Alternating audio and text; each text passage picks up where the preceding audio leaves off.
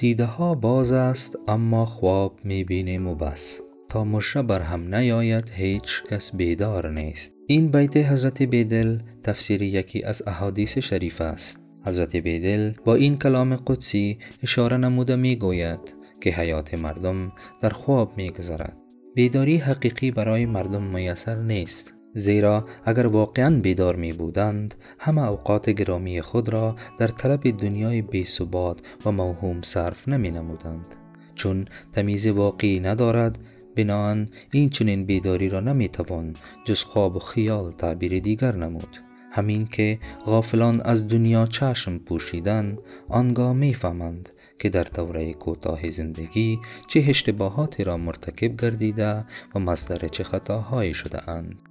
اما این انتباه یعنی بیداری در آن وقت برایشان مفید نیست.